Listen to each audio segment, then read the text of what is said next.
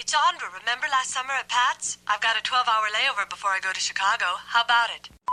Welcome to 200 a Day, the podcast where we talk about the 70s television detective show, The Rockford Files.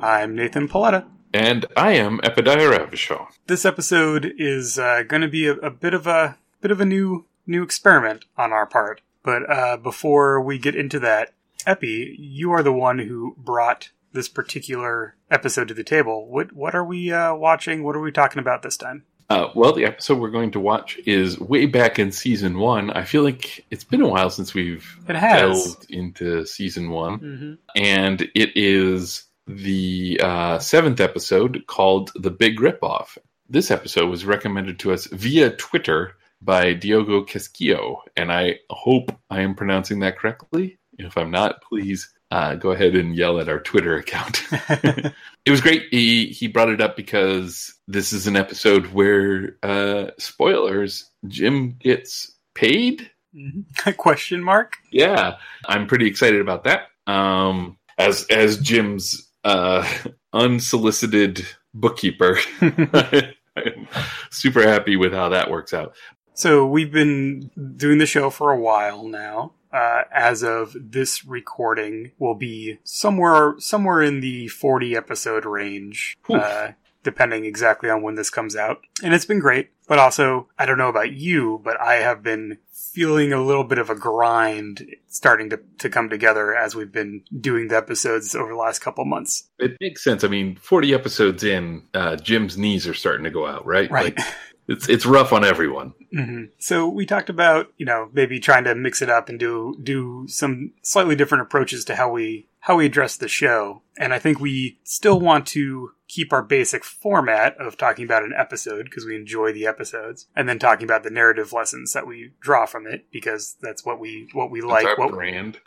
right? But we could probably do it in a different way. So uh, for this episode, instead of going directly scene to scene with the really uh, deep description of what happens, kind of moment to moment, uh, I thought that it might be interesting to uh, chunk it up a little bit and kind of talk about how the episode is structured, uh, and then talk about what really jumps out to us within each part.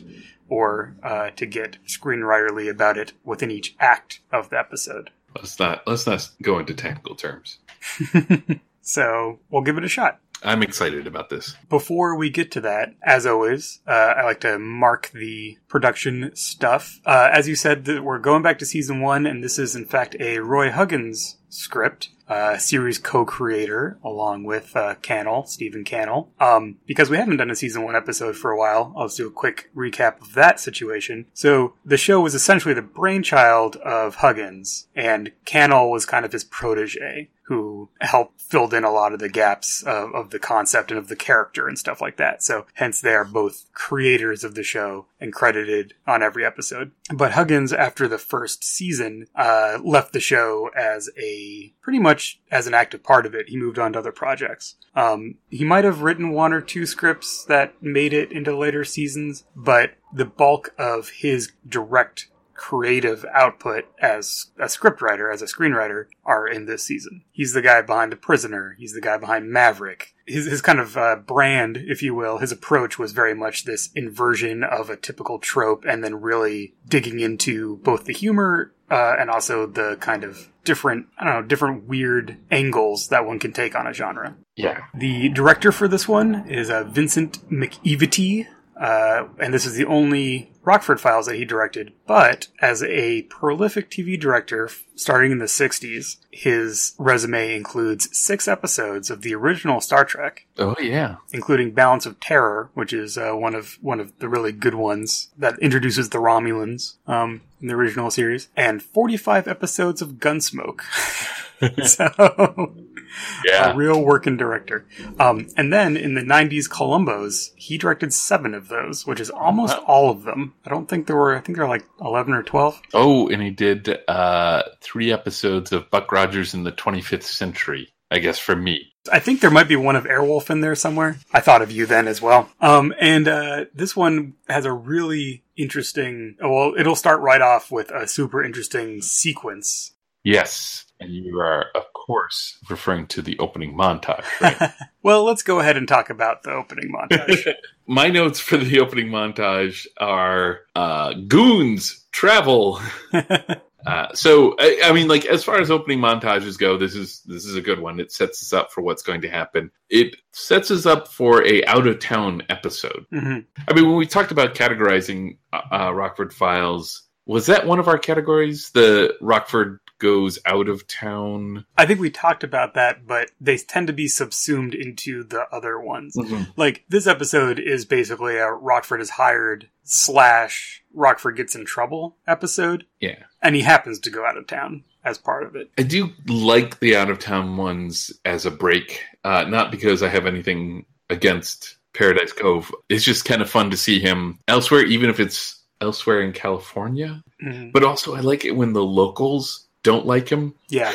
it's, uh, I got excited for this, and I do think I remembered a little bit watching this montage. But uh, I will say I didn't remember a whole lot of this episode. I like the the out of town ones too, also because they often mean that he's running more cons. So we get Yeah. to see some good con Rockford. I feel like in the later seasons, you know, we see a distinct drop off in how much he really does, you know, have to pull the wool over people's eyes or con his way through a situation. Yeah, Like a lot of that gets elided off screen in later seasons because we just know that's how he works. But this season, first season, we get to see a lot of the actual nuts and bolts of what he does. This episode gives us some of that too. I mean we'll go into it a little bit, but this is a good like Rockford at work episode. Yeah. I mean th- they're all tend to be him at work, but we get a, a lot of his tradecraft in this episode. The thing from the preview montage that I really noted is that we see lots of beat up Jim. Yeah. So if you want to see Jim get beat up, uh, you won't be let down. 200 a day is supported by all of our listeners, but especially our patrons at patreon.com slash 200 a day. Patrons get to add to the 200 a day Rockford Files files, help us pick which episodes to cover, and more. Each episode, we extend a special thanks to our gumshoe level patrons. This time, we say thank you to Jim Crocker. In addition to supporting the show, he also sells our games at cons east of the Mississippi on behalf of Indie Press Revolution. Follow along on Twitter at IPR Tweets. Shane Liebling. If you play games online, you should check out his free dice rolling app Roll for Your Party at rollforyour.party. Mike Gillis, host of the Radio vs. the Martians podcast, the McLaughlin Group for Nerds. They remain at radioversusthemartians.com. Kevin Lovecraft, part of the Wednesday evening podcast All Stars actual play podcast, found at misdirectedmark.com. Lowell Francis, with his award winning gaming blog at ageofravens.blogspot.com. Dylan Winslow, Dale Norwood, Bill Anderson, Chris, Dave Y, and Dave P. And finally, big thanks to Victor DeSanto and to Richard Haddam, who you can find on Twitter at Richard Haddam. Check out patreon.com slash 200 a day and see if you want to be our newest gumshoe. but how about that opening shot? I didn't really remember the episode from the preview montage, but then once we hit that shot, I was like, oh, it's this one. Yeah. Because this beginning sequence, I definitely remembered. I didn't really remember where it went after this, Yeah. but this whole sequence was great. So, like we were saying, it's an out of town episode, mostly out of town in California, but it actually starts out of town in a French city, which I assume is supposed to be Paris. They never, it's never specified. Yeah, it feels Parisy. Uh, and I don't know Paris to look at it from the air. Like this beautiful helicopter shot panning over all these, uh, all this wonderful kind of riverfront architecture. Is this filmed on location? Did you, or did they? You no, they had to have. There's a lot of like outdoor Yeah. him in cars and It really seems like they had to have, or at Yeah. least gotten this helicopter shot on location. Because the other stuff is could be on a soundstage, I guess, but it seems pretty detailed. Like it seems Yeah. like it's on location. it just feels like a very ballsy move. Uh, you're seven episodes in, and you're like, "We're taking a Paris vacation, Yeah. Let's go." So this is the, the the kicking off of our episode, and also of our first kind of act of of the story, which is where we're going to see see what Jim is doing right now, and then uh, how that connects to the case that he's been hired for once he returns to L.A. Uh, and then we see that, as one might expect, the person who hired him then starts acting weird, and we get more of the backstory about why he got hired. This whole beginning sequence is essentially a little silent film. It has a beautiful score. Yeah. The music in this episode is really good. Yeah. I mean, the scores are always good, but this one seems very synced up with the the tone of each scene in a really Yeah, fun I way. agree. But we, uh, so we have Jim in Paris or wherever, uh, and a little montage of him snacking on croissants at a cafe as he keeps an eye on a very lovely uh, blonde woman who, as it turns out, is an early screen role of Suzanne Somers. I have in my notes, uh, is this Buffy the Vampire Slayer?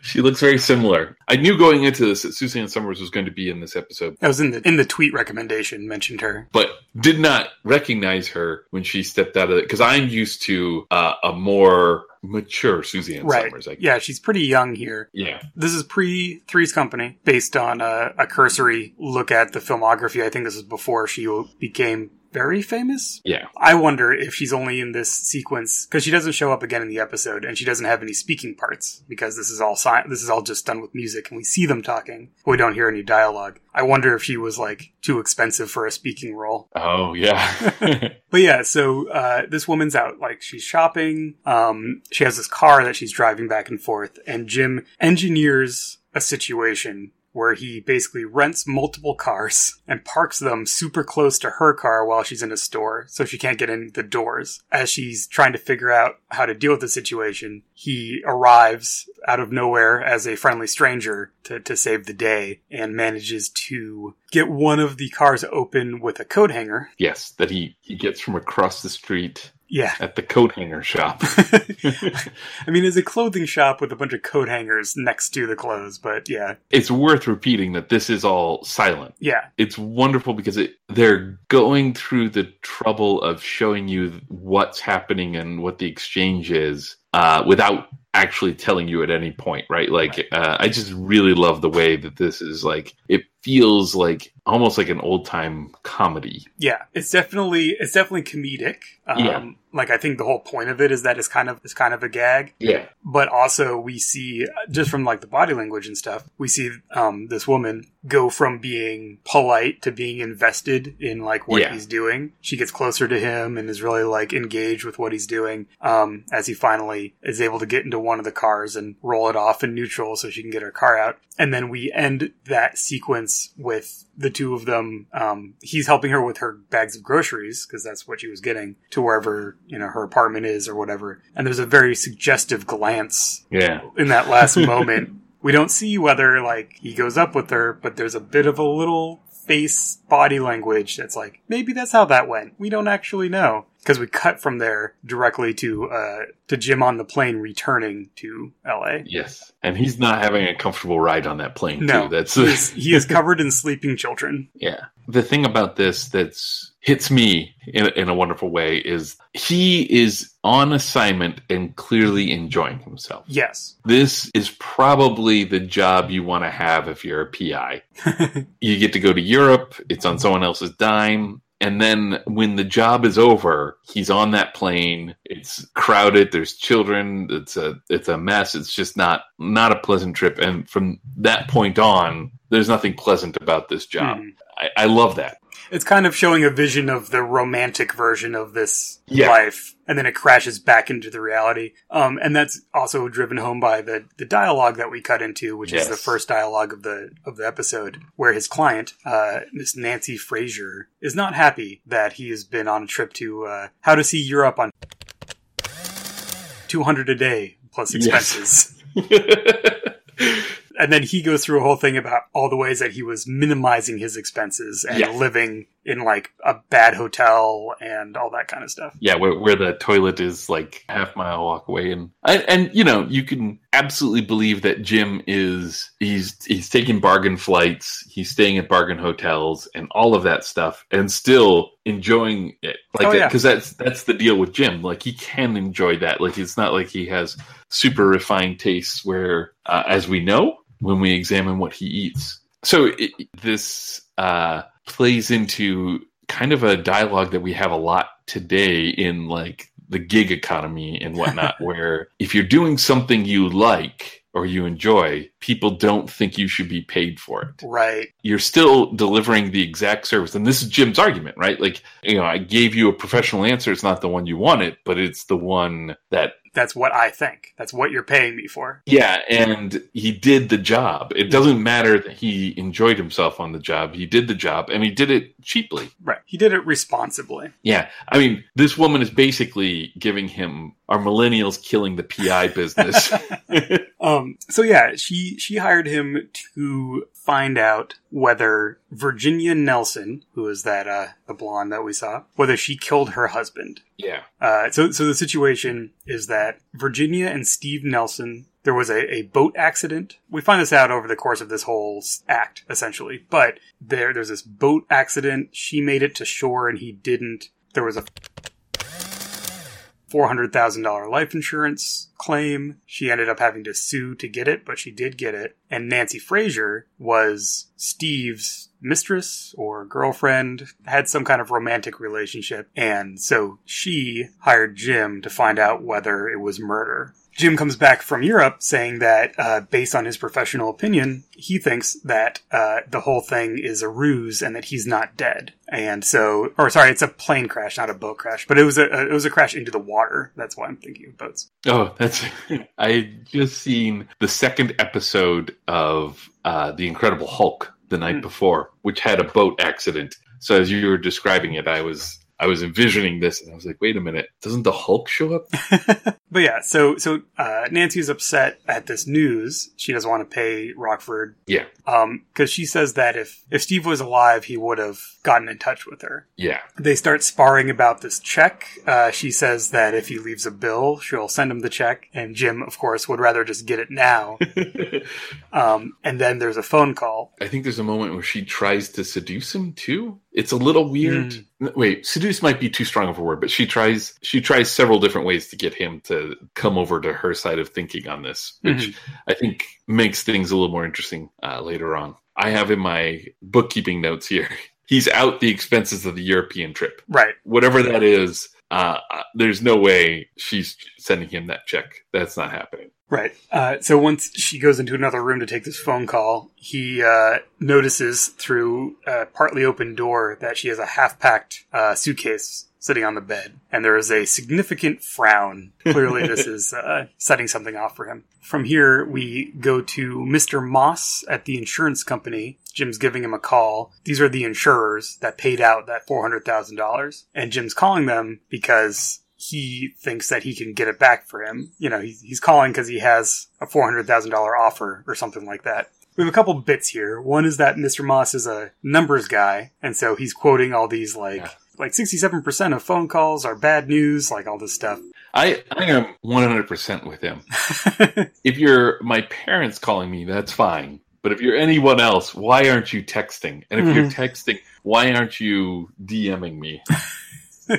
At this point, we've gone up to 90% of phone calls are Yeah. uh, wrong numbers, uh, up from the 11% that he, he says. But then, before Jim can uh, give him any of the actual information, he sees Nancy get in the cab and uh, follows her to the airport. This is, uh, so at the airport, we get a good, as you were saying, we get to see some good Jim at Tradecraft. Yeah. Well, I do want to say that, like, already Jim is doing this thing where he's like, okay, I'm not getting paid this way, but I have information and I know that information's worth money.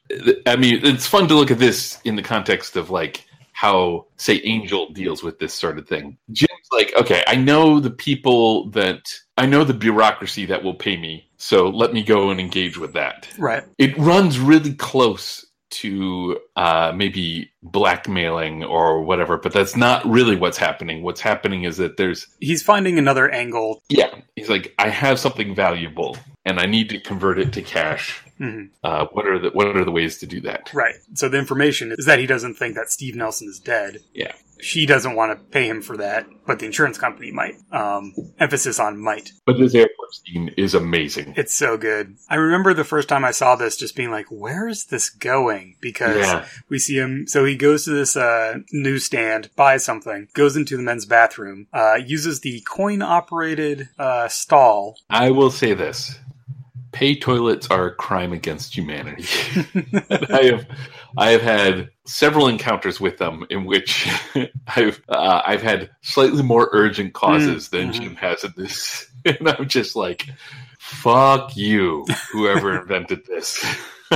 It's uh, it's clearly just part of how this airport works, but uh, I was like, oh, that's a little moment in time that I had not expected. yeah, Um, so Jim has uh, bought a, a little travel bag, and he takes off his coat and tie and leaves them in this stall. Clearly, that is too dressed up to look like a cabbie, right. Yes. Um, because he goes to the airline counter. So when he got in, he saw Nancy go to a counter and then go farther into the airport. So Yeah. he goes to the airline counter and claims that that he was driving a cab and his fare left the bag in there. Gives a description to this to the woman at the counter and kind of talks her into revealing her name and destination because of course the cab company this happens all the time Yeah. and they have a service to return things like this but he has to know where she is so they can send her a wire Also, decades before 9/11. This is so it's plausible. This is definitely plausible Oh, for yeah. those of you who are like, "How the hell does that red bag not just get blown up in the parking lot by a bomb squad?" Right. And I like how the, the woman at the desk, she's kind of like, eh, well, I'm not really supposed to tell you this stuff, but since you're trying to help someone out, you Yeah. know, it's all very positive, kind of relying on like, we're all friends here kind of approach. in the beginning I was like, I don't know what's going on here. I don't know why I didn't cue into the fact that it was going to be a con. But when he approached the desk, and I don't remember the exact exchange, but his way of maybe you can help me.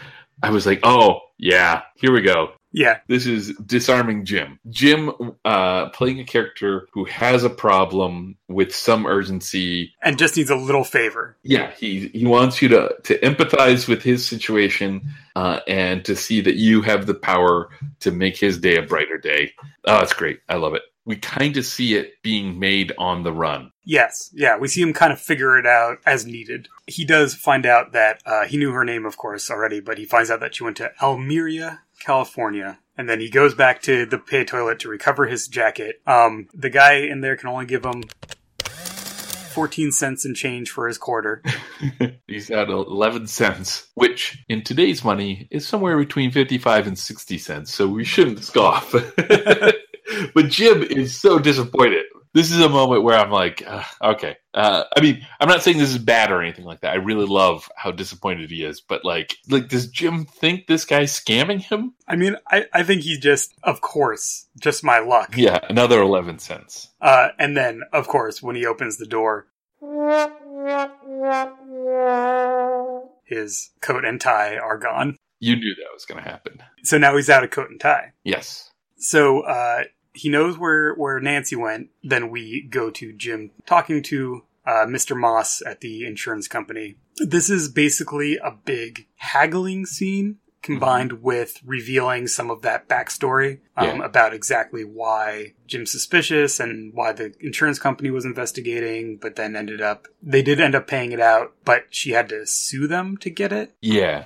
Um, so they clearly have some level of, you know, suspicion about how it all went down, uh, but not enough evidence to say that that they can't cover it. But Jim says that he has information that the insurance company does not, um, and they start this haggling process of how much how much Jim gets advanced and what percentage of the recovery fee they will give him for proving that Steve Nelson is still alive. One of the things I like about this scene is the layers of work the dialogue is doing. Mm-hmm. Like you were saying, it's it's haggling, but also we're getting some exposition, we're getting some understanding of what's going on.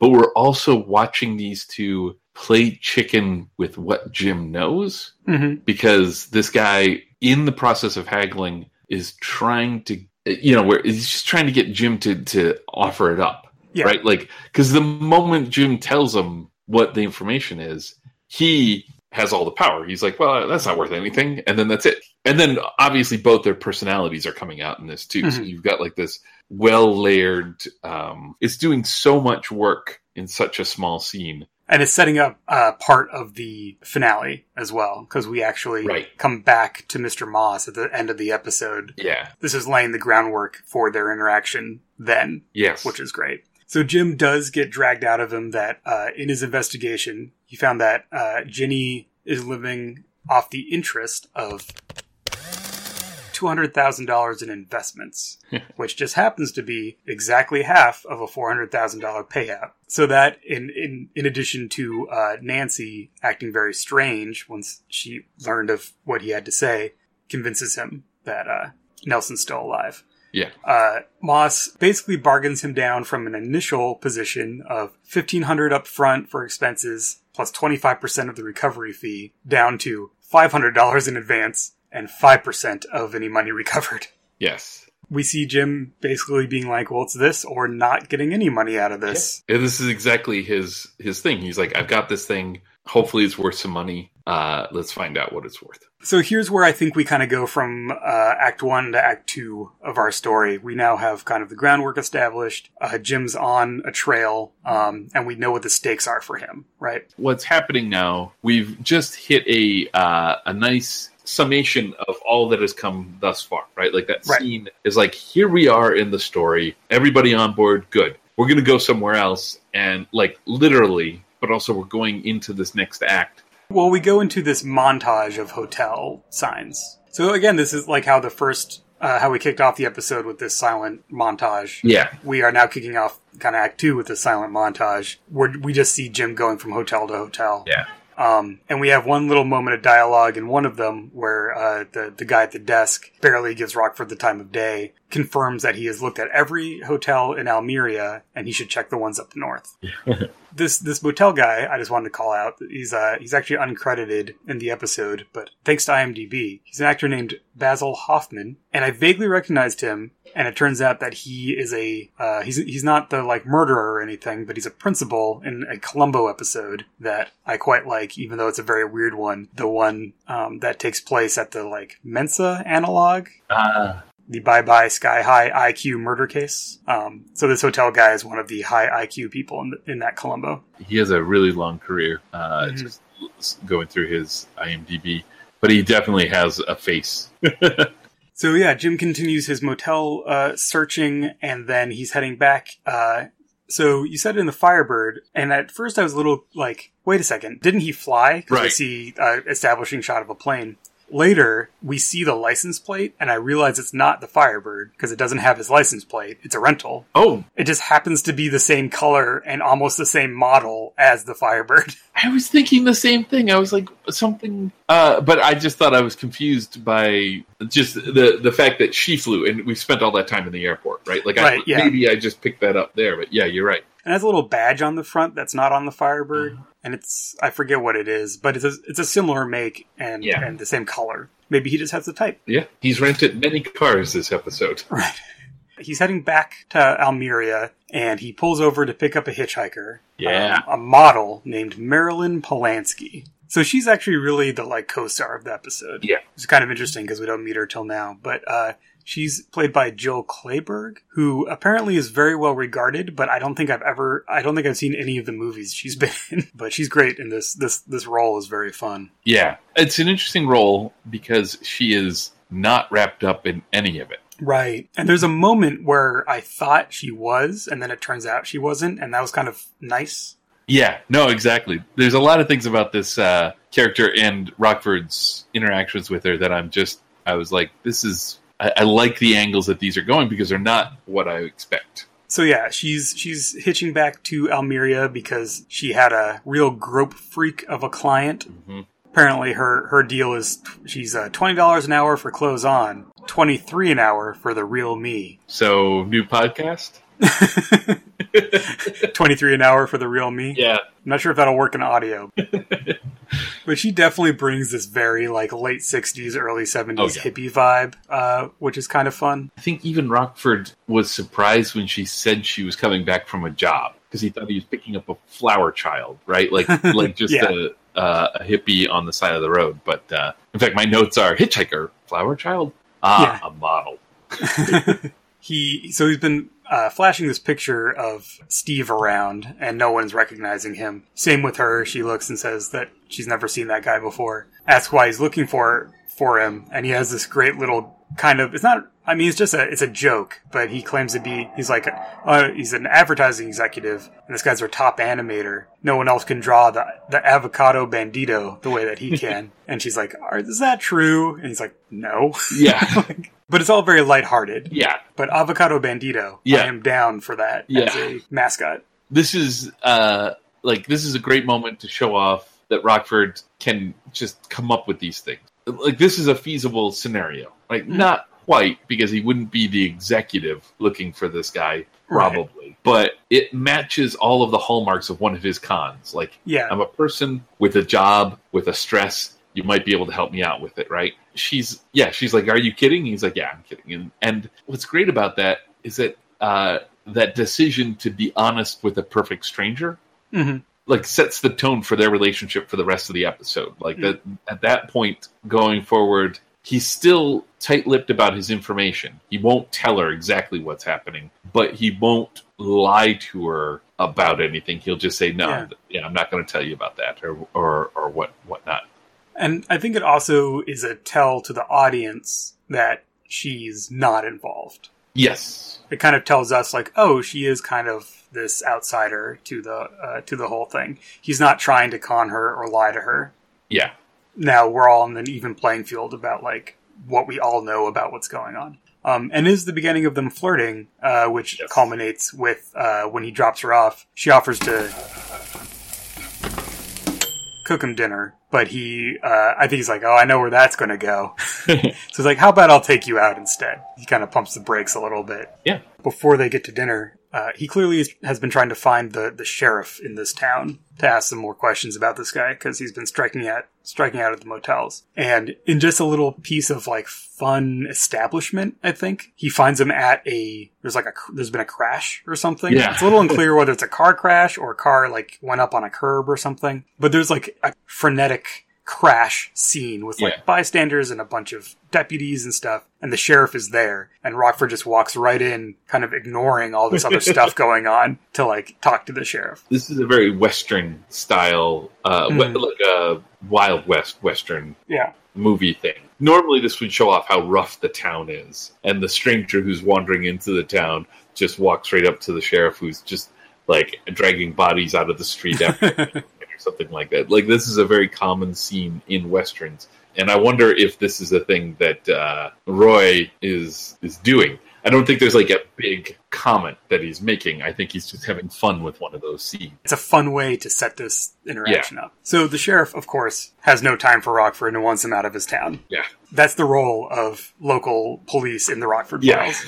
we do get a really good bit where uh, we learn a little bit about why Rockford keeps his gun in the cookie jar. Oh yes, Because the, the sheriff like pats him down, which is weird, but okay, and asks him where his gun is, and he says that he, he keeps his gun in a uh, in a can of instant coffee. It, keep, it absorbs the moisture, keeps it dry in the uh, so salt air. yeah, Maybe uh, not literally also in the cookie jar, but yes. you know, that seems as good a reason as any. Uh, but yeah, so he asks about Steve Nelson, and he just gets totally stonewalled. The sheriff doesn't want him around, Yeah. doesn't want him to ask any of his people anything, and threatens to arrest him if he doesn't just move along for like this long list of nuisance charges, right? So Jim, with no lever, he doesn't have any leverage over this guy, right? Yeah. Other than just like trying to be polite. He he heads away from the situation and happens to see Nancy Fraser crossing the street. Yeah. So proof positive that she did come here. Uh, he pursues her, but loses her in a park where we do see a, a many people painting, just like doing like landscape paintings, which reminded me of Marilyn's comment uh, in their conversation that there's just a lot of artists in this town. Yeah. Again, all this stuff ends up being relevant as we go through. Artists who can afford 23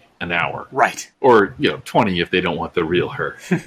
Um, and even this interaction with the sheriff is setting up something later. Yeah. This episode, everything is super tight and focused, which is really nice. We uh, start getting to kind of the end of this act as uh, we go to the dinner with Marilyn. Uh, we don't really see much of the dinner, food wise or conversation wise, because most of this is actually about showing us the first real threat that Rockford is facing. Or he goes into the bathroom. These two gorillas, who we saw at a table watching them eat dinner, follow him in. They both have real faces for the Rockford files. yes. One of them has all the dialogue, the other one just kind of looms menacingly. And the one with all the dialogue I really thought had been in a million of these episodes, but turns out this is only Rockford Files. Huh. Warren Vanders is the actor. In my notes, I'm like, is this a Carradine? this guy is a very Carradine look. But uh, yeah, in the bathroom, they corner him, flash a badge, and say that the sheriff thinks he's been in town too long. He should move along tonight. The bus leaves at 11, and they give him a bus ticket. Jim has a good line of, I never ride on buses, I get carsick. Yes. Uh, but they threaten him with, it's either like carsick on a bus or six months in traction. in, in a very Jim way. It's kind of like, "Uh, well, when you put it that way, guess I'm taking the bus. Of course, narrator voice, he did not take the bus.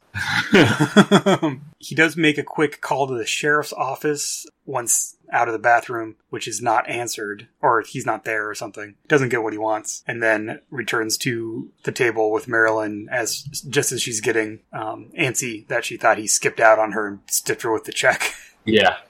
There's some heavy indications that he did. But then he does show back up, and she is relieved. And uh, he asks her about the guys, and she basically, you know, I don't really know about any of that, but you don't want to mess with the sheriff. He's dangerous. He keeps the crime rate down, if you know what I mean. I really dig the chemistry in this scene because Yeah. the way she's acting, you know, going from thinking he might have left her with the check to her coming back and then realizing that he might be in danger and then her concern and the way she delivers these lines it's a little bit like she's a little bit disappointed in herself for having fallen for this guy not because he's dangerous but that he because he's in trouble like there's just something very real about how this all goes down where she's like ah all right i like you Darn it. and and it's not I like you, so I'm going to let you in on something. It's I like you, so I'm worried about what could happen to you. So maybe you should just get out of here. Yeah, even though I don't really know why you're here, Yeah. you're getting into trouble. Yeah, this is the only moment where I was like, maybe she's in on something like, Right. oh, you don't want to stay around here. Sheriff's really a problem. Yeah, it could. It, yeah, it could definitely be read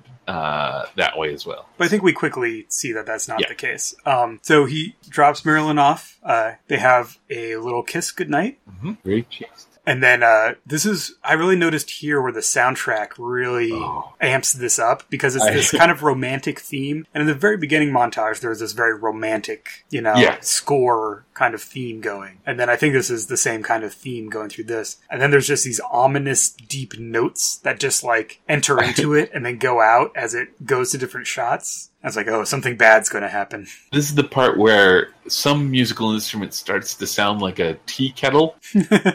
There's moments of kind of disturbing dissonance in the Yeah. music as well, like where they're like, okay, now we're in danger.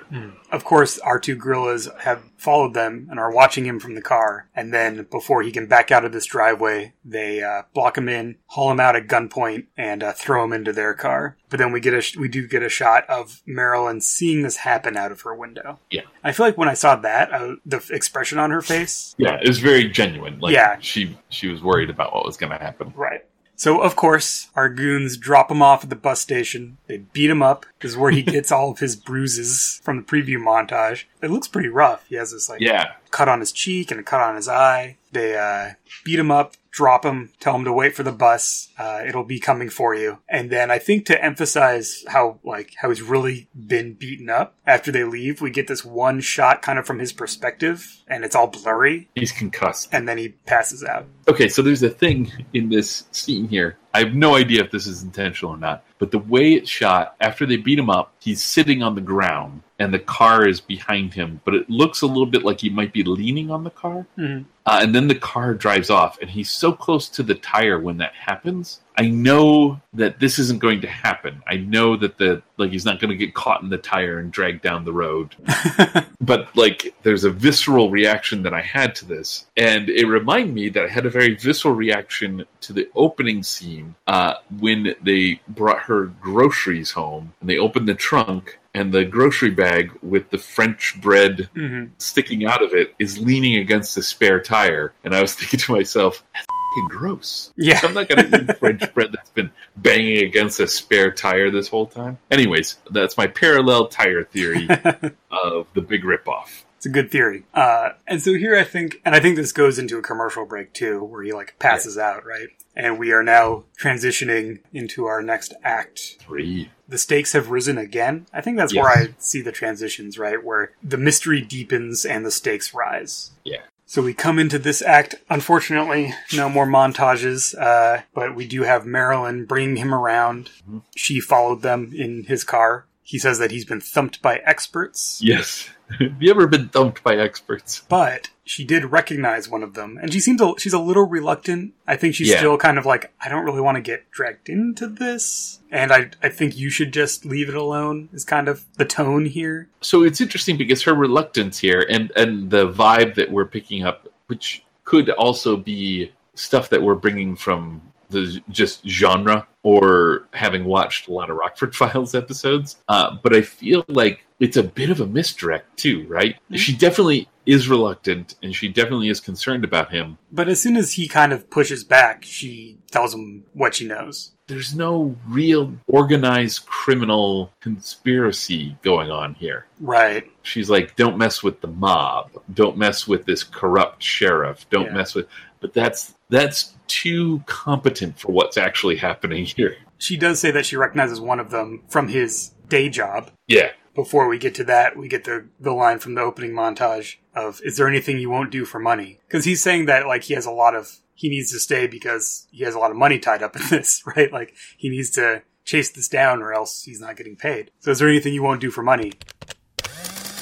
I won't kill for it, and I won't marry for it. Other than that, I'm open to just about anything.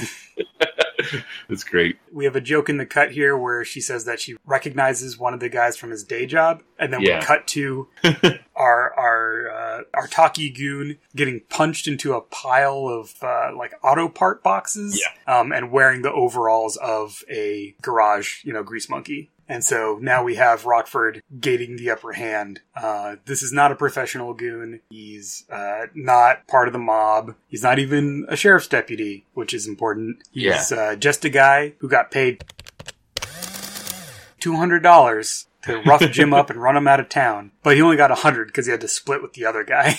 I love that Jim is worth a single day's work. Uh, and I will reiterate for the audience that we're probably talking upwards of a grand in today's money. mm-hmm. Anyways, Jim offers him $200 all, all to himself to tell him who hired the two of them Yeah. to beat him up. It's funny because he goes immediately from, I'm not going to tell you anything, to $200. Okay, fine. So he says that Carl LeMay, who has a gallery, is the one who hired them. And Jim shows him the picture, uh, and he says it's not that guy. So this Carl LeMay Yeah. is not Nelson. And then Jim drags it out a little bit. the guy thinks he's not going to get the money, and he's like, "Well, I told you the truth, anyways." He he was confessing to have told the truth without anything on the line because the guy just assumes he's not getting the money, right? Right. Like he's like, ah, "Okay, whatever, I told you this, so you can do whatever you want." And then that's when Jim's like, "All right, now I believe you, so here's your money." The LeMay's gallery is a very TV set gallery with a, it's a bunch of random paintings on easels, like sitting around. Yeah. So this guy, I was like, oh, I totally know this guy. He's played by Bruce Kirby, who was Sergeant Kramer on Columbo. Ah, along with some minor roles. Uh, I recognized his suit jacket from all of the D and D games I played because he's wearing graph paper. he's also in two more Rockford Files episodes, so hopefully that that coat will come along with him. Yeah. Um, and so here we get to kind of, I mean, this is essentially the reveal uh, in this. yeah. Well, it's kind of the reveal before the reveal. This whole construction is kind of interesting. Maybe we'll talk about that uh, later. But so Rockford, of course, wants to know why he's trying to run him out of town. Shows him the picture. The guy says that he doesn't know who that is. And then the lever that Jim uses to get to this guy is that he hired guys to impersonate sheriff deputies. Yeah. And as we've already established that this sheriff is such a jerk, Jim's like, well, I can call the sheriff and tell him that you did that. Yeah. And that gets LeMay to be like, okay, fine. Yeah. So that threat. So again, he's not the bad guy. The sheriff is not actually involved in this. But Yes. the fact that he's such a bull is very relevant to the resolution of the story. Um, we have a bit of business where uh, LeMay sits behind a desk and then someone like opens a drawer and there's a gun in it. Yeah. And Jim gets it before he can. So we end up with Jim with a gun and LeMay behind the desk, knowing that there's this threat of the sheriff uh, in the air. Now, I don't know about you. I, I just want to go down the waves of destiny that stand before him in this very moment because we have established enough about Jim, the sheriff, and guns Mhm. that I thought this was going to be a thing. I thought this is where the sheriff shows up. Hmm Jim has his gun, and so the sheriff is like, You told me that sitting in coffee, I'm taking you in. It added more weight to this scene than just having a gun would, I feel. But uh, that may have just been me, like, reaching for a motif here, reaching Yeah. for, like, a parallel that's. I mean, I think it's one of those things that upon multiple viewings, you're like, oh, that's an interesting little bit. Um, it might not be conscious. It might just be what they Yeah. needed for the scene, just to give Jim a little bit more of a threatening posture. Yeah, Um, but yeah, it's a nice, as you say, motif kind of syncing up, or it could be a potential Yeah. motif syncing up. So LeMay asks what he wants. Jim offers him $2,000 to tell him where this guy Nelson is, but he continues to say that he doesn't know who that is. And that the reason he hired guys to run him out of town is because Nancy Fraser is an old friend. They almost got married once. She told him that Jim was harassing her and following her around, and she didn't feel safe. So he hired these guys to run him out. We end with a, again, a little callback to all the statistics talk from Yeah. earlier. Jim's like, oh, you think that was yeah, yeah. did you think that was really going to work? And uh, LeMay says it would have worked on 99 out of 100 guys. Yeah. I just want to emphasize that LeMay here uh, might be a little shady, might be a little corrupt. I mean, he runs an art gallery. I'm assuming he's not the best person in the world. no offense to our art gallery listeners. We're sure you're good. you're good ones. But this 99 out of 100 men that would have worked on would imply, That he's done this before. yeah, right? And I don't think he has. At this point, this is starting to feel a bit like these are a bunch of people playing at being Right. mafia or mobsters or whatever. Playing at these kind of outside the law Yeah. kind of shenanigans. And we'll get a little bit of that in dialogue in a little bit here, in like just moments. I could tell from my notes. so here's where I feel like we go into our, our finale Yeah, our act four, if you will, um, because now we kind of know why things happened. it's almost come together. Yeah. we have all the pieces. We just haven't arranged them yet. It's not a hard transition, like kind of Yeah. scene to scene. It's more through the through this next little scene with Marilyn. Yeah. because we cut to Jim. She's kind of like treating his cut and like kind of putting his band aid on and stuff. He talks out loud to her so that Yeah. we know what he's thinking, where he's saying that this doesn't make sense. And he has kind of a sudden realization Yeah, he must have lied because he's Yeah. putting all these pieces together, as you say. Why would Nancy come here if Nelson wasn't here, first of all? right. And then she just happens to run into an old boyfriend? That doesn't make any sense. But it all does make sense if Nelson is here and she also knows that LeMay is here and that he's someone that they can pay or whatever to do do what they what they want to happen. we have like a support network. I put this in my notes as plot holes as evidence. uh, because the stuff that Jim is talking about is exactly the kind of stuff where in a lesser show you'd be like afterwards go wait a minute Hmm. that's a big coincidence right there Yeah. but I feel like here it's great because it yeah that is a big coincidence And we don't Like, need to know exactly the nuts and bolts. We just have Jim saying, "Oh, he must have lied." So something happened. yeah there's something very suspicious about this plot as it's unfolding so I don't trust it it's time to find out the truth Um, so he shows Marilyn the photo again because now he's like, he has to be here. yeah and we get kind of the the most I don't know, not unrealistic, but kind of the most in order to make this narrative work right moment where she looks at it again and then is like, wait a second, and starts drawing a beard on it. And when she draws a beard on it, she's like, oh, I recognize him. This is a this is a painter in town. Uh Okay, sure. That's why you start off with the beard and then shave it when you go into Right, because you can't erase beards out of photos. Yeah, that's been my plot all along. But she does recognize him now that he has a beard drawn onto his photo. Though I guess up to this point, people are invested in not telling Jim things, so they can just like glance at the photo and they already know they're going to tell him no. Yeah. And she's probably the only one who's really looked at it, and she's Yeah. kind of an airhead a little bit. So Yeah, uh, or like she only saw him like a few times or whatever, Yeah. right? Like, It kind of makes sense. It's just it was the only thing that stuck out to me as a kind of like, eh, yeah, that's the thing that this whole reveal kind of hinges on. yeah, But it's fine. So he's a painter in town. He's apparently a primitive. yes, He's not a classically trained painter, but his work is fresh and and exciting uh, because of its uh, roughness. And so his paintings are selling for up to two thousand dollars a picture. and also LeMay does represent him, so that connection is made. Jim has a uh, this this good art appreciation line of people are willing to pay him two grand a picture just because he never learned how to paint. yes. It's a very rocky line. Yes. Well, which I think again is kind of setting up Yeah. our last scene with Rocky, which is it's all there for a reason. Um, we go to Jim rolling up to a cabin in the woods. Uh, he's looking pretty rough. I noted he has his, the band aid Yeah. on his eye, and he still has a big bruise on his cheek and everything. We finally get the appearance of Steve Nelson as he pops around the corner of the cabin with a very antique looking rifle. Rockford even asks him, You ever shoot that thing before? And he goes, Uh uh it came with the house. This is the tie-in with the 99 men out of 100. This is the the moment of like none of you are these criminals. Right.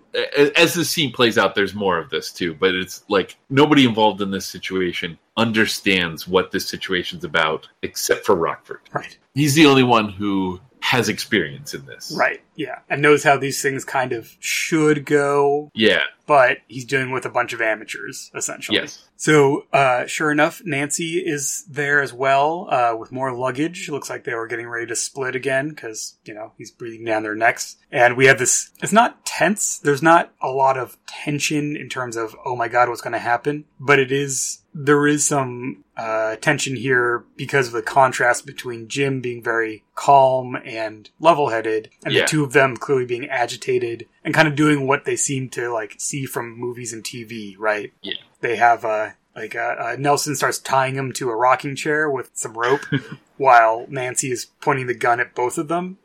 and Jim's like, you know, if she shoots that, she's gonna, Yeah. she's gonna hit both of us. He has this great line. I don't know if she says like "Why'd you come here?" or something like that. But his his response to is, "You should have paid me for services rendered. Yeah, This is on you." uh, but he has an idea that'll help everyone. He'll be the go-between. Yeah.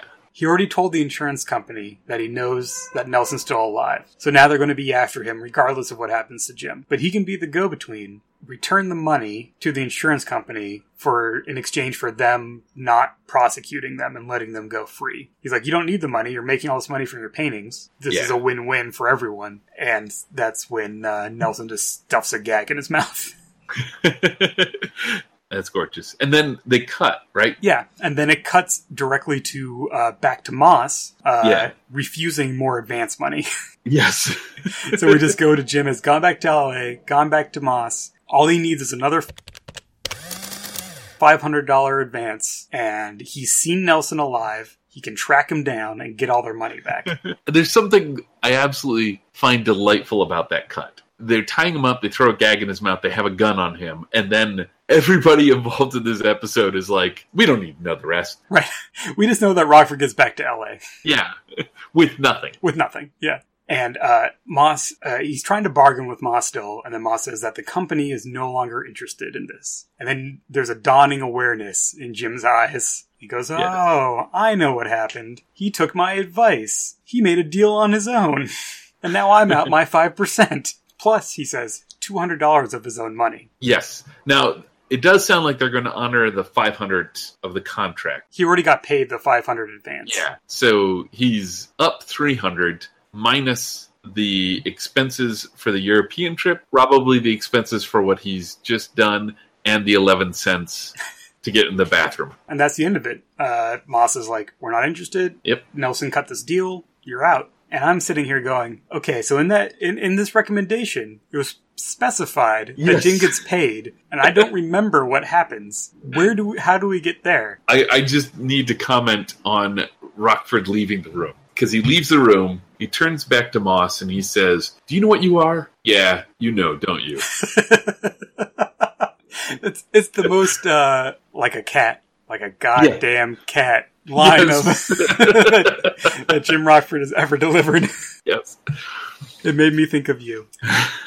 Um, but yeah, so so we go into our epilogue, which I, I, I consider you know Act Five, the denouement. the denouement. We are transitioning to a, to the last part of the story, which is our last scene of the episode, uh, where uh, Rocky is cooking on the grill outside of the trailer uh, as Jim pulls up. Jim's exhausted. He's angry. Rocky caught a free dinner. Yes. Free fish. Yeah, what do you mean you're not hungry? This would cost you a dollar sixty a pound at the supermarket, frozen. he's uh, he's beat up. He's not hungry. He's not thirsty. Yeah. Uh, when are you going to get smart and quit? One of Rocky's eternal themes of you know when is Jim just going to get a get a real job or at least a non dangerous job? Yeah. But he has the great response here: when you make your first million. Yes. In addition to uh, this fish, uh, someone also dropped off some junk for Jim. hmm He didn't know where he wanted it, so he put it in the back of, of his truck. So they go over to look. Jim doesn't know what he's talking about. And turns out that there are 10 paintings that have been delivered to him. He opens one up, and of course, it's a Steve Nelson original. And uh, so he unwraps it, and he starts smiling. And Rocky does not understand. What does he think you're going to do with all this junk? With all these bad paintings? Jim's like, oh, come on. It, he's a primitive. What's a primitive? a primitive is someone who can paint nonsense like this and turn around and sell it for $2,000 a piece. ah, yes. So we're looking at potentially twenty thousand dollars of painting here, which in today's money would be close to hundred thousand dollars. Which I believe is the 5% of the $40,000 $400,000 return, right? Yes, yes, So that's what he would have made from the insurance company. yeah, And so Jim sorts through his $20,000 worth of paintings as uh, Rocky says, Well, he sure does have a good eye for color, I guess. Something Yeah. like that. yeah. And we end with a freeze frame on a big James Garner smile. Ah, lovely, absolutely lovely. Yeah, so he's up twenty thousand plus three hundred minus expenses. Like he's not Yeah. probably not a whole lot of that three hundred is left after the European trip and all that, but still, And also, he uh, there's a question mark of how much he'd actually get, right? 'Cause Yeah. he's not selling through a gallery direct from the artist and yeah, that kind of stuff. That dollar amount isn't necessarily what he's going to like make off of these paintings, it's an imaginary amount of money Right. there. but it's something. Even at half as much, Right. it's, it is a nice, nice chunk of change there. Yeah. So, uh, yeah, super, super tight episode. Um, Yeah. I think, like I was saying, I really like how everything sets up something that comes later. Like, is like the the early interactions between Jim and Moss. Yeah, We see that Moss will do anything he can not to spend money and not to give Jim Yes. anything. so at the end, when he's like, basically like, yeah, we got our money back from the guy. Like, we don't care if he goes to jail. That makes sense. Makes sense that Jim got cut out of it, all that stuff. Really, the big loser in all of this, when you think about it, is Ginny Nelson. yes, Because, like, does that mean that they got her two hundred thousand dollars too? probably. And now she's she's cut off in Europe, and her yeah, husband is now going out with this uh, this lover in California. But that's not our problem. no. So yeah, a big thank you to Diago for this recommendation. This Mm-hmm. is uh, this was a lot of fun. Yeah, no, it was good, and uh, it was kind of nice doing the season one episode. Was you know, it, it kind of felt like going back to The basics to the basics. Yeah, Yeah, I have, I have, I have a theory about that, uh, which we might get into in the second half. cool. Well, then perhaps we will talk about that along with other narrative elements that we find uh, useful in our second half. Shall we take our break and then get right into it? Yeah, All right. We hope you enjoyed that discussion of uh, another wonderful episode of the Rockford Files. Here are a couple ways to support us that will keep us bringing this podcast to you, our fellow Rockford Files fans. First, you can rate and review us on iTunes or whatever else you use for podcasts. Second, you can support us directly for as little as a dollar an episode at patreon.com slash 200 a day. And, of course, both of us have other projects. Epi, what do you have going on right now? as always, I'm working on the next issue of Worlds Without Master. Uh, you can go to www.worldswithoutmaster.com or just patreon.com slash epidiah, or you can go to digathousandholes.com where I talk about my other projects, including non-sword and sorcery games and fiction. How about you, Nathan? What are you working on? For the year of 2018, I am doing a monthly zine project called Zine 2018. Each monthly issue is a collection of essays, art, photography, and a game, and each one organized around a central theme based on the month. So you can see more about that at ndpdesign.com slash zine 2018 and it is available through my patreon at patreon.com slash ndpaoletta uh, in addition you can check out all of my games at ndpdesign.com including the worldwide wrestling role-playing game and the forthcoming trouble for hire which may be Yeah. interesting to some of our listeners. So that's it for now. Thank you again for listening. We very much appreciate your support. And now, back to the show. Welcome back to 200 a day. Uh, we just got done talking about the big ripoff, a uh, Twitter recommended episode, and this is the second half of our podcast. Where if you've not been listening, all these 40 some podcasts before now, we talk a little bit about the narrative lessons, the tips and tricks that we pick up watching the, this episode of the Rockford Files that we can bring to the games that we play or the uh, writing or however you enjoy indulging in narrative. So I think I have one kind of meta thing to talk about before we get into the specific stuff from this episode. When I kind of threw out this idea of talking about the episode through a series of acts, Yeah. That's something that I see come up as a screenwriting thing specifically, like the five acts. Um, and then you, you can, you know, you can divide stories into any number of acts, three act structure, five act structure, whatever. I prefer 700. but uh, what I kind of wanted, and this one happened to break down into what I felt was was essentially five acts, four of plot, and then like an epilogue or kind of a denouement, as you say. Mhm. But uh, I'm kind of interested in looking at these episodes going forward and not trying to fit them into five acts, but kind of see Right. whether and when they break into different numbers of acts, because I feel like different episodes might break down a little differently. Looking for that sort of larger structure in how uh, a whole piece is put together. Because we've been doing, for the most part, we've been doing like bits and pieces of things as we've talked about it. We're like, oh, this part here plays into that. Or maybe we'll talk about an overarching theme or something like that. But like looking at structure is is helpful. Uh, uh, well, I don't need to tell you this. You're also a game designer, and you know that like providing structure for people helps the creative process Right. if you know that there's this scaffolding to fill in, or if you know, okay, at this point now, things should escalate, or at this point, we should be about wrapping it up. That's helpful because it focuses you and it also pr- gets you thinking about things that you may not have been thinking about at that time. Uh, and I think it's neat. Yeah. And I think this this episode in particular has a nice rhythm where each of those breaks is where the stakes change. Yeah. And I don't know if I feel that way because that's what I look for, or if that's kind of the intention. But I think that's a Right. natural way to structure a piece of fiction. Yeah. There's like a revelation of some kind. There's uh, someone new comes into the picture, or someone has a new motivation, and suddenly the yeah the, the stakes for our protagonist are now different going forward than we had understood them up to that point. Yeah.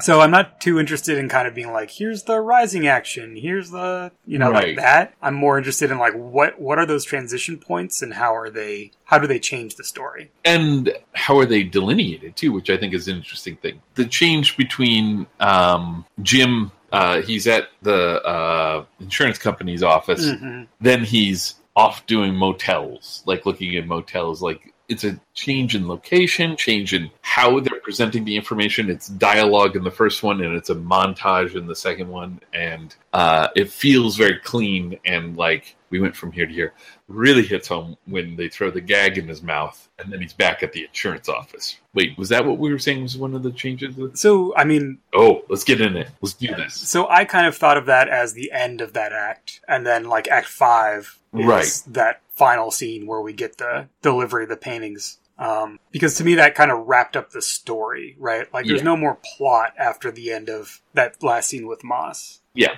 there's nothing else to be done. Although you could say that that last scene with Moss is the setup to the joke in the Damien denouement. Oh, that's true. He found them and he told them what they could do, and then all we find out is that they did what he told them to do. Well, I mean, I think there's an interesting thing in terms of looking at it as like, do you want to use some kind of formalism in your transitions? Because those are kind of like a formal, Right. like sharp cut Yeah, go from one location to another location uh, kind of thing where you can think of okay every time i transition and, and act i'm going to do that versus one that's maybe a little softer, which I think the the scene kind of going from three to four, uh, where where Jim's talking to Marilyn and talk and talking out the like, wait, he lied to me. That whole scene is kind of the transition from Jim getting beat up and finding out why and who's involved to making conclusions and finding George, which was the whole point. Uh, so there's not really as even though there's a cut between those two scenes between LeMay's office and and Marilyn's house or wherever they are, that's not necessarily the transition. Yeah. It's kind of the throughout the scene it transitions. So this episode uses both of those, right? It uses these hard cuts one to the other that are probably along with commercial breaks, um, and then some that are more of the scene length gradual transition.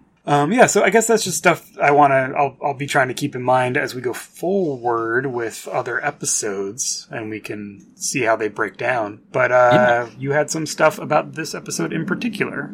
So I have, uh, in addition to my half-assed tire theory, I have a a, a bigger theory about this episode. It might be a Maverick plot. So, fun fact: Oh, uh, according to 30 Years of the Rockford Files, yeah. Have I hit on something? you're close. Apparently, it's a retooled version of a story that uh, Huggins developed as a show called The Outsider that he did. Ah, Uh, and that was titled The $20,000 Carrot. interesting. Okay. I'm unclear. I'd have to look up The Outsider. I think it's like a police show, but there's private eyes in it, or there's a private eye that's part of the police force or something. Right. That's apparently from 1968, was that original script. I can feel it. Like uh, it's not new to us here on 200 a day to see like what was the name of the one that was the Oh, uh, uh, Sleight of Hand. Yes. So Sleight of Hand, you know, being based on a novel that has nothing to do with Jim. Uh, and this is not unusual to writing in general. Like it, specifically genre writing, I think this happens a lot where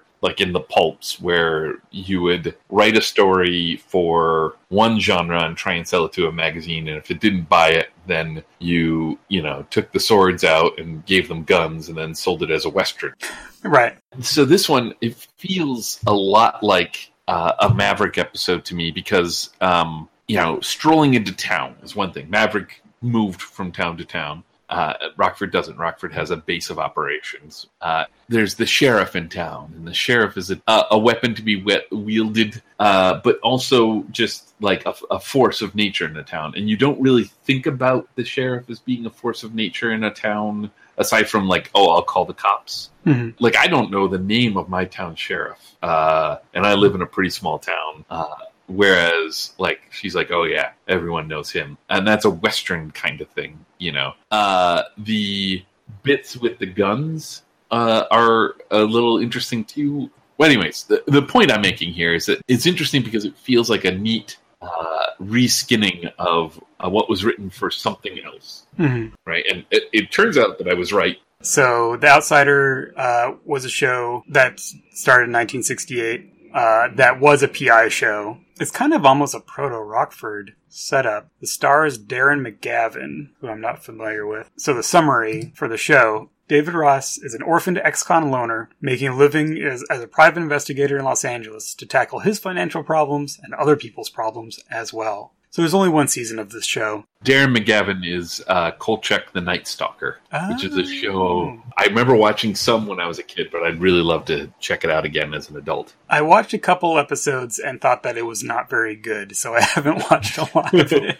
It's entirely possible. Uh, but yeah, so the twenty thousand dollar carrot was an episode in in '68, and the synopsis of that here is: Ross takes an assignment to investigate the death of a beautiful young girl's boyfriend. His investigation reveals that no, not only is he not dead, but he staged a huge insurance scam. He makes a deal with the insurance company to bring back the crook and the money, but it turns out to be more difficult than he thought. So yeah, retooled, retooled script. I think those things are not only do I like them, but like I have a fascination with them. All right, so there's Seven Samurai.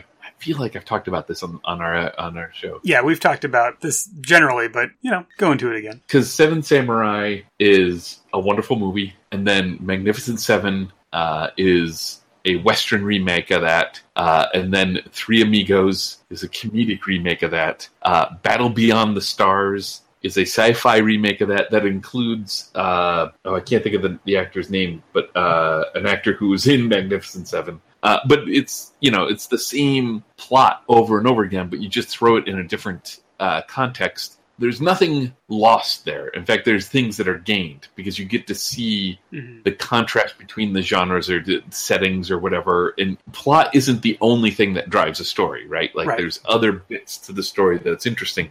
Or, or uh, the same thing where you have Yojimbo uh, and then you have uh, Fistful of Dollars. Like you could do a Rockford episode based on Fistful of Right. Dollars, although that would have been a little too close in time period where people would be like, "Oh, you're just ripping off Fistful of Dollars." But you could do it, and it would be really interesting to see Rockford in that role as opposed to Clint Eastwood or Mifune uh, from the Yojimbo.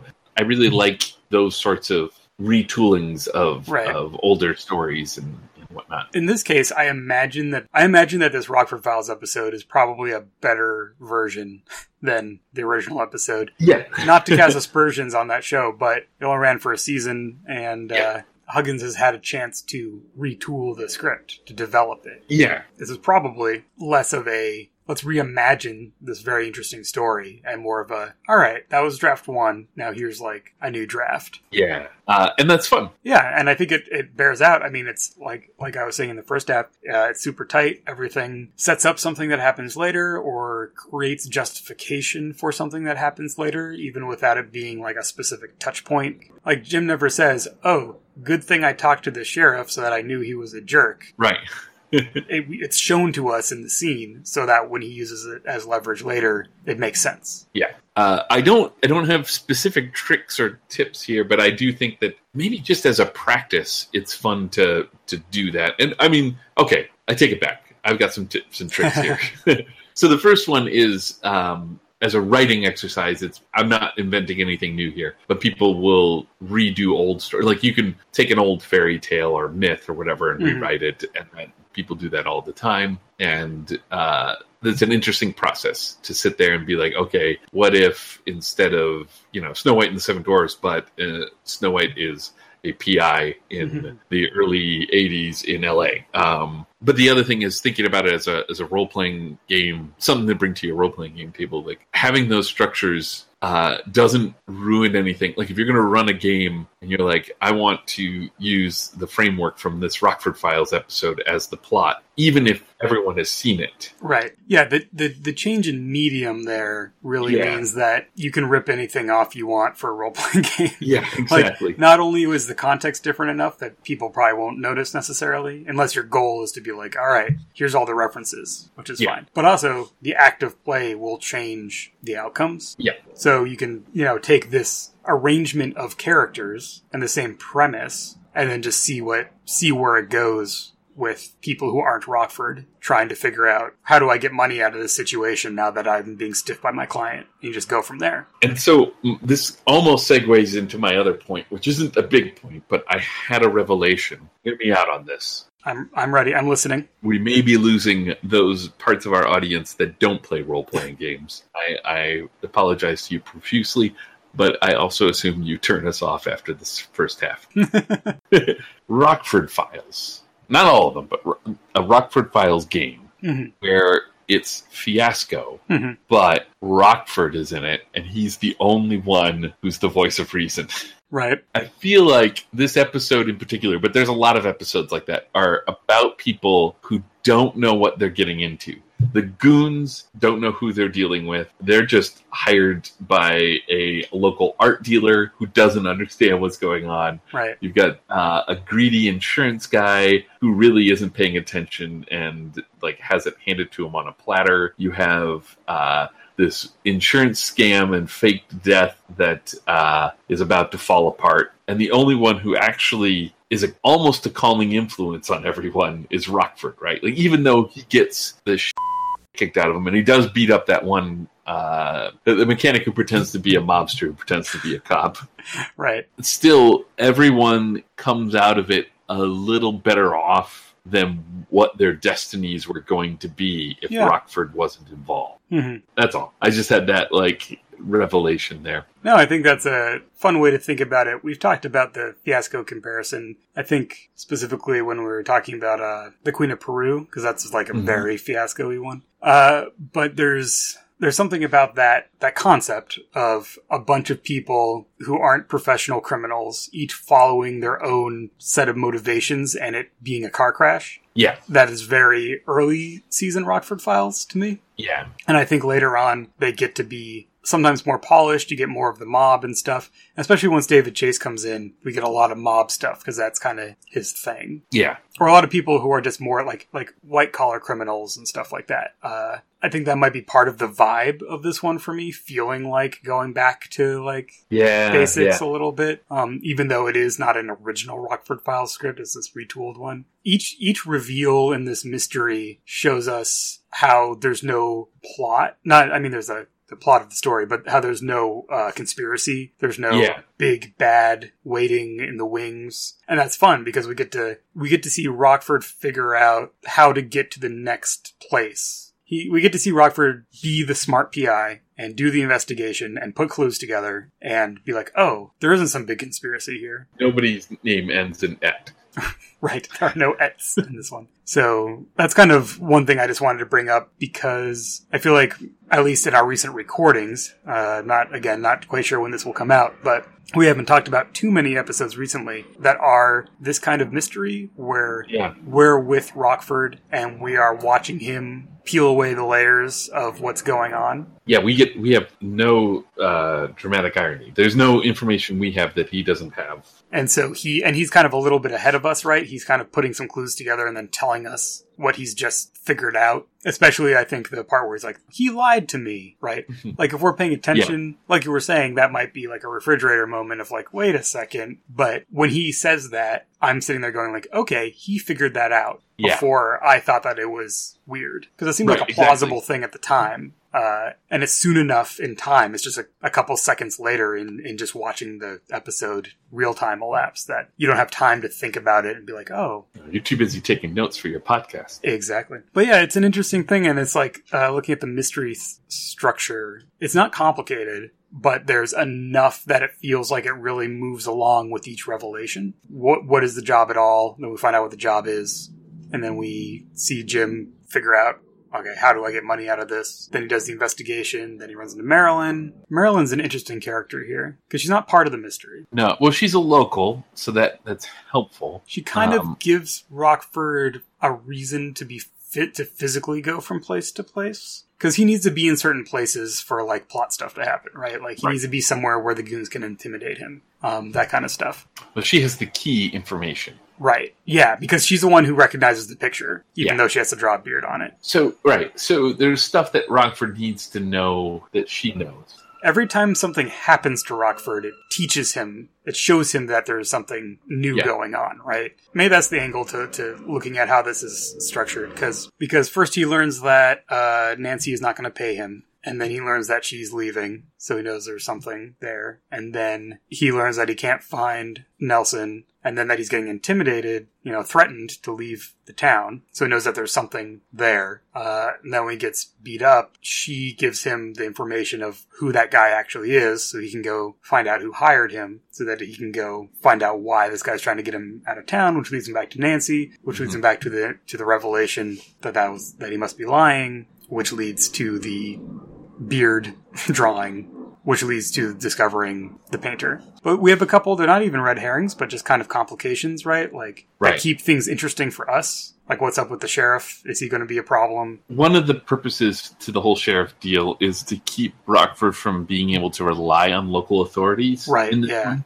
It solves the why don't you just go to the cops problem. But then it also presents a, a nice red herring with these goons, right? Like they say, "Oh, I'm, we're from the sheriff." Yeah, it's a real what the f- right? Not that they chose to make these things, but at that point in the story, when when they come into the bathroom and they tell him to to take the bus ride, and they're with the sheriff, you're like, why does the sheriff Right. want to protect Yeah. and it again it's the it's the um it's the fridge moment right like it's a thing that it's like this doesn't make any sense but it's happening so we'll let it happen and then later rockford's like wait this doesn't make any sense We have a, a little tell for that because he calls the sheriff's office Yeah. like immediately afterwards. And it's like, okay, he's checking up to see if they are actually sheriff or not. But that's something I realized on the second watching. Like that's why he's calling the sheriff then. Yeah. It's less of a fridge moment and more of a potential fork in the road, right? Right. The story could be that the the sheriff is getting paid by Nelson to protect him and he's a crook and he just wants to get his kickbacks, right? It could be this whole town is made up of people who have faked their deaths Right. and are paying the sheriff off. Right. So it could be about the sheriff. That's the question we're presented with mid episode is like, oh, is this the bad guy? Is this who Rockford's going to have to deal with? And it turns out that it's not. And that's kind of a, again, that's a, that's a question that's answered that moves everything along. It doesn't feel plotting, but it feels like it's a fun revelation that something else is going on and it wasn't the obvious thing. So yeah, that's another example of the whole Jim is never at a loss. Every time he gets stymied, it gives him information to move on Yeah. and that's something we come back to again and again as like a really key lesson to draw out of these episodes. Even even the stymie itself is information. Exactly. Uh, did you have anything else to pull out of this episode? I am wondering. I'm looking through my notes right now. Well, okay. So some of the things that I I highlighted here. One is the honesty among strangers. This moment between Marilyn and uh, Rockford in the car early on, which sets the scene for this relationship. I, okay, so I think that this relationship between the two of them is very well crafted and delightfully understated. Right? Mhm. this isn't a whirlwind romance. It's a little sad because there is a romance going on, but he's going to leave town when he's done, and that's the the end of that. But maybe that's okay. Like she's probably on board for that Mhm. situation. Uh, but their interactions feel very real, and one of the things that feels very real about it is just having Jim open up to her in the car on the Mhm. way there not spill his guts, but just to be like, yeah, no, I'm running a con on you. Or not even saying that, just saying, yeah, that's a lie. Mhm. You got me. I was just kidding about that. That's fine. I, I just really, I dug that. And it also felt true. Like it, it, it matched some of my experiences with strangers. I've often found that strangers who don't need something from you, uh, but otherwise have a reason to converse with you, will be shockingly honest with you Mhm. in ways that are uh, you're like, whoa, why are you telling me this? Except that you have no one else to tell. Right. And like there's there's no downside to telling me because it's not like I'm gonna go Yeah, talk to your wife or your boss or exactly. whatever. Yeah. I don't know any of the people in this town. I'm going to be leaving the next day, and I really, really like that. And the other thing that I had highlighted is just this plot holes as evidence. I really uh, like this idea of uh, thinking about it as you're writing a mystery or something along these lines, and you're not entirely sure how or where it's going to go, uh, which is sometimes how these things get written. It's also oftentimes how they uh, happen at the table when you're playing a game Mhm. uh, to just take a moment and go, okay, uh, not like what would make everything make sense, but like what are the parts here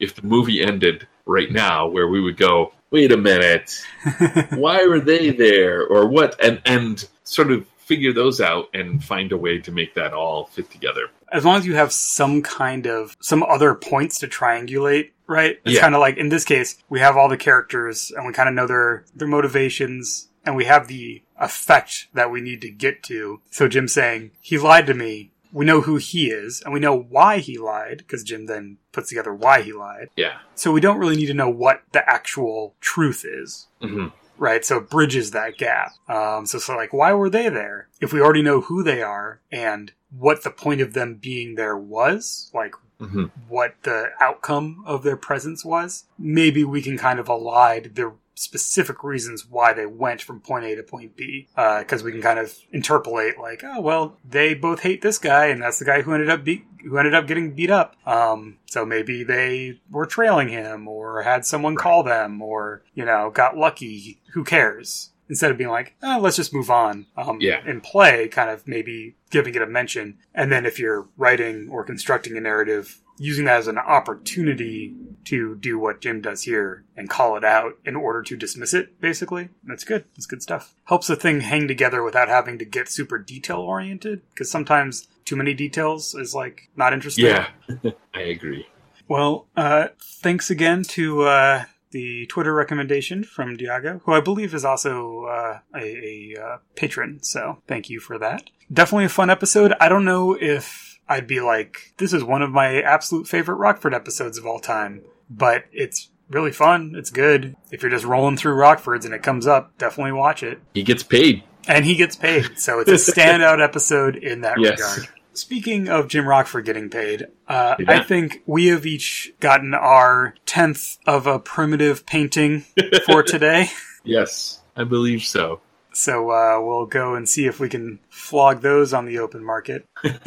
But uh, yeah, let us know what you think about this format, I guess, uh, as we go forward with more recordings in this vein. Either way, we will be back next time to talk about another episode of the Rockford Files.